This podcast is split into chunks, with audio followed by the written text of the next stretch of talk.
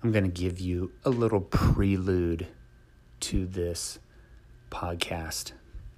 I'm still experimenting with sound. So you're going to hear a little bit of popping. You're going to hear a little bit of airflow not going the way I like it to go. I'm working on that. In fact, thanks to my friends in the analytics department here at George Fox, I've got a Blue Yeti microphone. That's going to be for the next podcast.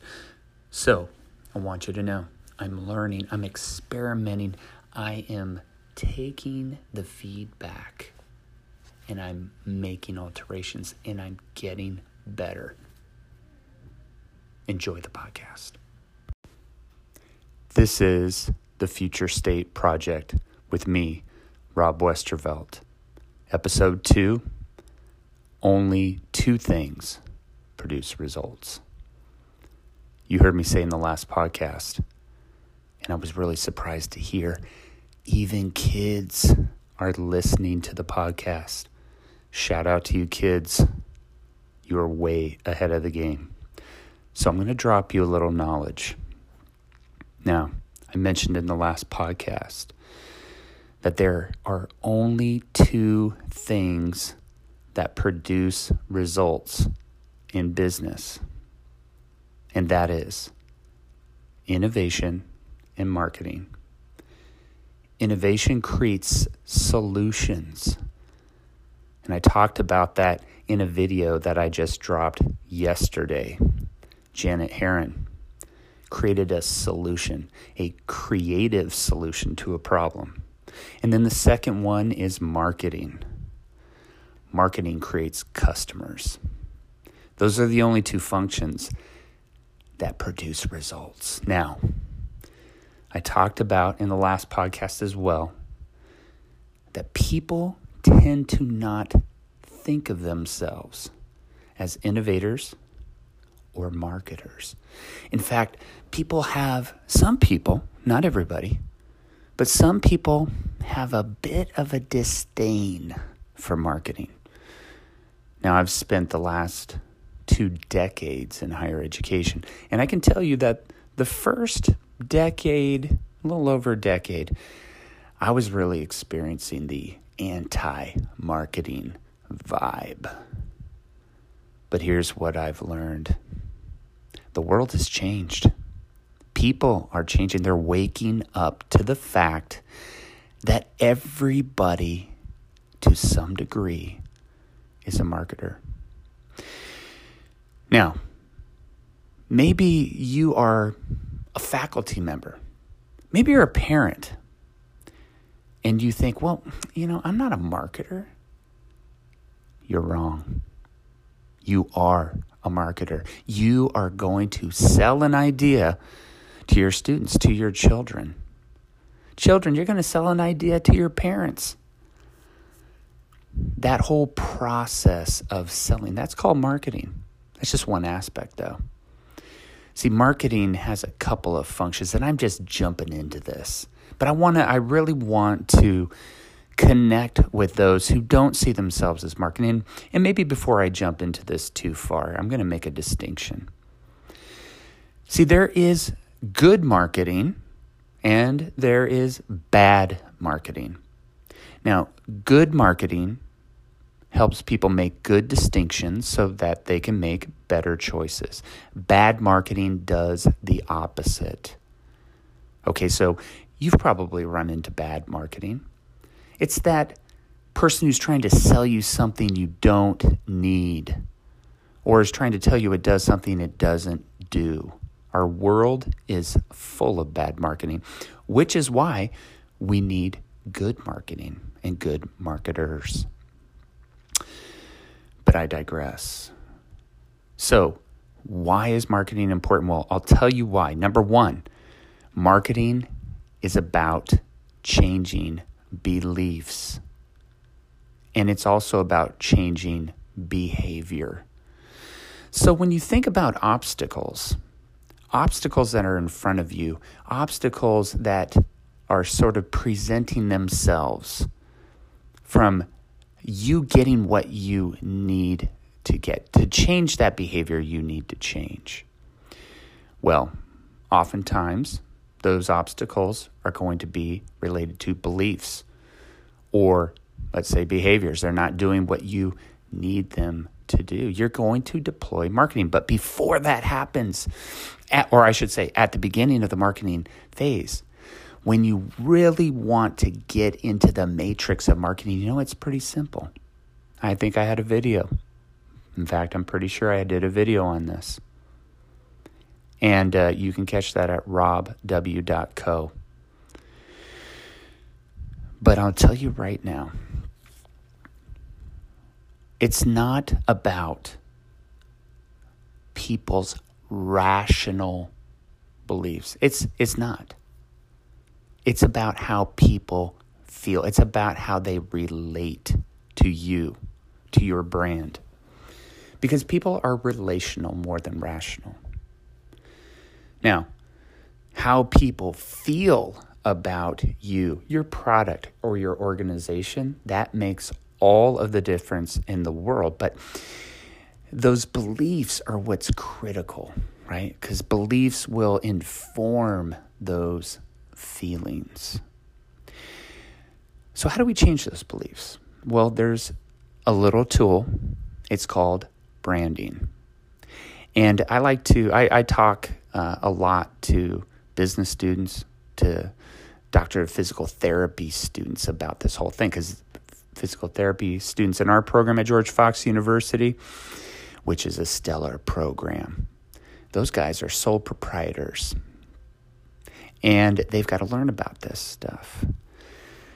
So, when we talk about branding, really, here's what we're talking about. Here's a shortcut I like to give folks, and that is this think of the term categorization.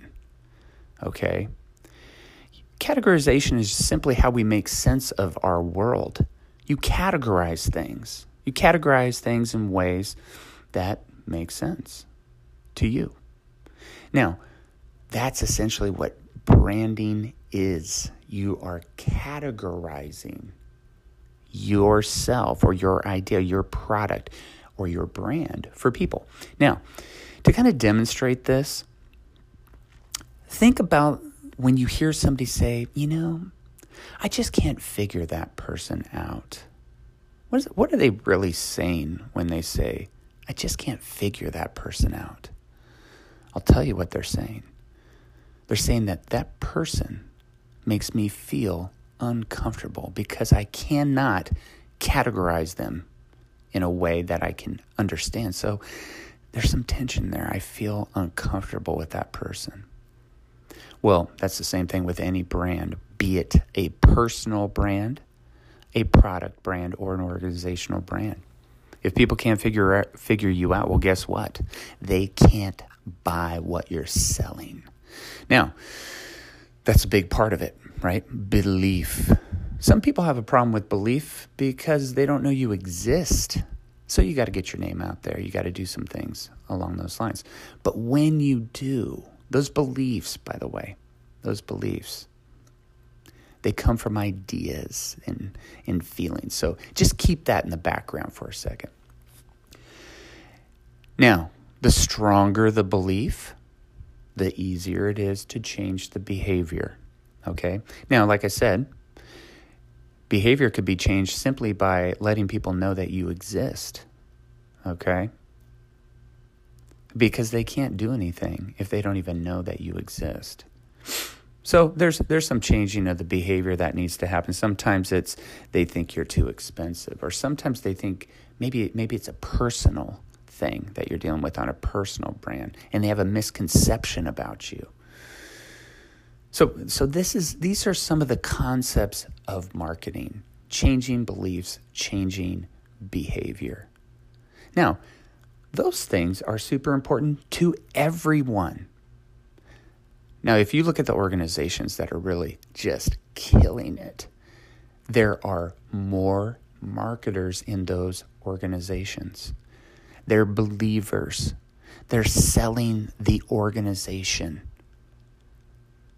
that's pretty that's a that's a pretty scary operation when there's that many marketers. Because if you are on the other end competing against an organization full of marketers, let me just tell you something you're going to lose because that's how powerful marketing is. And marketing goes all the way back to the beginning. Okay? It goes all the way back. I mean, we can pick out people. We're reading books about people who were good marketers. Or we're reading books about people who um, had marketers discover them. Okay, there's a second part to this equation. The second thing is innovation. Innovation is something that is so misunderstood. It's way more misunderstood than marketing. As I dropped the video yesterday of Janet Herron trying to show what an innovator looks like, she did not see herself as an innovator, but she was. You got to watch that video. Read the blog. See what she did. I talked about Plato in the last Play Doh. I heard somebody thought I said Plato. No, Play Doh in the last episode. Now, what's so great about that Play Doh origin story is that it showed that you don't need to have a PhD or go to Stanford or even have a college degree to be an innovator. Here's all you need. I'm going to give you the secret formula that was given to me by Bob Sutton, one of the professors at the Stanford D School. These are the people who teach innovation. And it is simply this creativity plus implementation equals innovation. Yes, it is that simple. Now, creativity, it's not, some people say, well, shoot, now I'm not a creative person, so I guess I'm out. No, you're a super creative person. Now, you were probably told at some point in your life that you weren't. Maybe it was in an art school um, or art class, I'm sorry. Maybe it was when you're in kindergarten and somebody said that your drawing didn't look like what, what you said it was. And then you got the message reinforced to you that you're not creative. Well, you are creative. Each one of us is creative. We are taught not to be to believe that we're not creative. We're taught to sort of fit in to these little buckets, especially when it comes to creativity. We have to get creativity taught out of us. Unfortunately, it happens more than not. So you got all these people, especially business leaders. I run into these guys all the time who just don't see themselves as creative. They're not innovators, they're business people. Well, I've got news for you. The greatest business people are creative. They don't accept the fact that uh, somebody told them that they aren't creative or that they um, uh, don't have original ideas. Well, here's here's the good news on that one. To be innovative doesn't require creative new ideas. It it does require some creativity but it doesn't have to be yours. Let me give you an example Apple computers. Steve Jobs didn't come up with most of the creative ideas that Apple ended up implementing. So I'm going to give you an example. How about the mouse? How about the graphic interface for the computer that made the Mac what the Mac was? And I could go on. Now, what Steve Jobs could do, and by the way, I did write a blog on this called The Formula for Innovation. You can get it on robw.co or you can go to my LinkedIn and check it out. But in that article, I talk about how Apple used to fly the pirate's flag. And the reason why is because they stole ideas. Now, what they did with those ideas was pretty miraculous. They implemented them. See, people think that what you have to do is you have to come up with this new idea And so people, when they do innovation, they just sit around in a room trying to brainstorm. My friends, that is not how innovation is done. Certainly, there is some ideation involved, but you don't necessarily need to ideate. Let me tell you about that Play-Doh. Going back to the Play-Doh story, she didn't sit around in a room full of people and ideate. She had one idea, which was hey, this putty that my brother in law uses to wipe soot off, he sells this putty. This is back in the day when they had um, gas lamps and electricity had just come on board. But when they had gas lamps, they would sell this putty to clean the soot off of wallpaper. Well, as you can imagine, when the electricity started coming into the house, that market crashed. So he has all this putty. And his sister in law, who is a kindergarten assistant, says, Hey, can I take some of this? See if my kids will play with it. So she takes it home, puts some food dye in it, gives it to the kids, and Play Doh was born. Now, let that set in, my friends. She did not have to define the problem. She did not have to ideate, prototype, and do all that stuff. Now, I, I would say she did. She did do some of that, right? She did create a prototype. She was just one for one. It can happen. She stood up to the plate and she knocked it out of the park. My point being, innovation is not about a bunch of creative people getting together and brainstorming. Innovation is about creativity. And creativity and then implementation. But creativity is simply taking an idea, usually an old idea, and applying it in a new context with different people or in different combinations. That's simply what Play-Doh was. Play-Doh already existed. It's just that it was used for another purpose, namely to take the soot off wallpaper. This genius kindergarten assistant took that saw an opportunity and said, hey, that kind of looks like clay. Clay that doesn't dry up very easily. What if I make that different colors and give it to kids? Boom. You, my friend, probably have played with Play Doh. Now, think of that invention for a second. You could do that now, what she did though is she took it a step further. She implemented it. Okay? She took it to the kids. She was brave enough to say, I'm going to drop some color in this bad boy and I'm going to give it to these kids. I'm going to bring it to the kids and let them play with it. Who knows what the teacher thought about that? But the rest is history.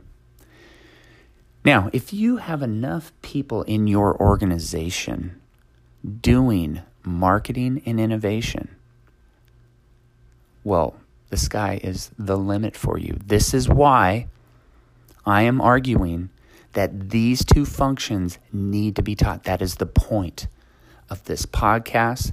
That is a driver of the Future State Project. I'm going to be giving you more examples like this. I'm going to be talking more about marketing and innovation, maybe two terms that have scared you a little bit or maybe turned you off some. I'm telling you, folks, you apply these two these two uh, processes to your daily life, your world will change. So let's let's let's commit to doing that. Okay? Stick with me on this podcast. Let's do this journey together. I'm going to share with you what I know and hopefully inspire you to take it to another level. I don't care if you're a kid or if you're a 100 year old grandmother, marketing and innovation is still relevant to you.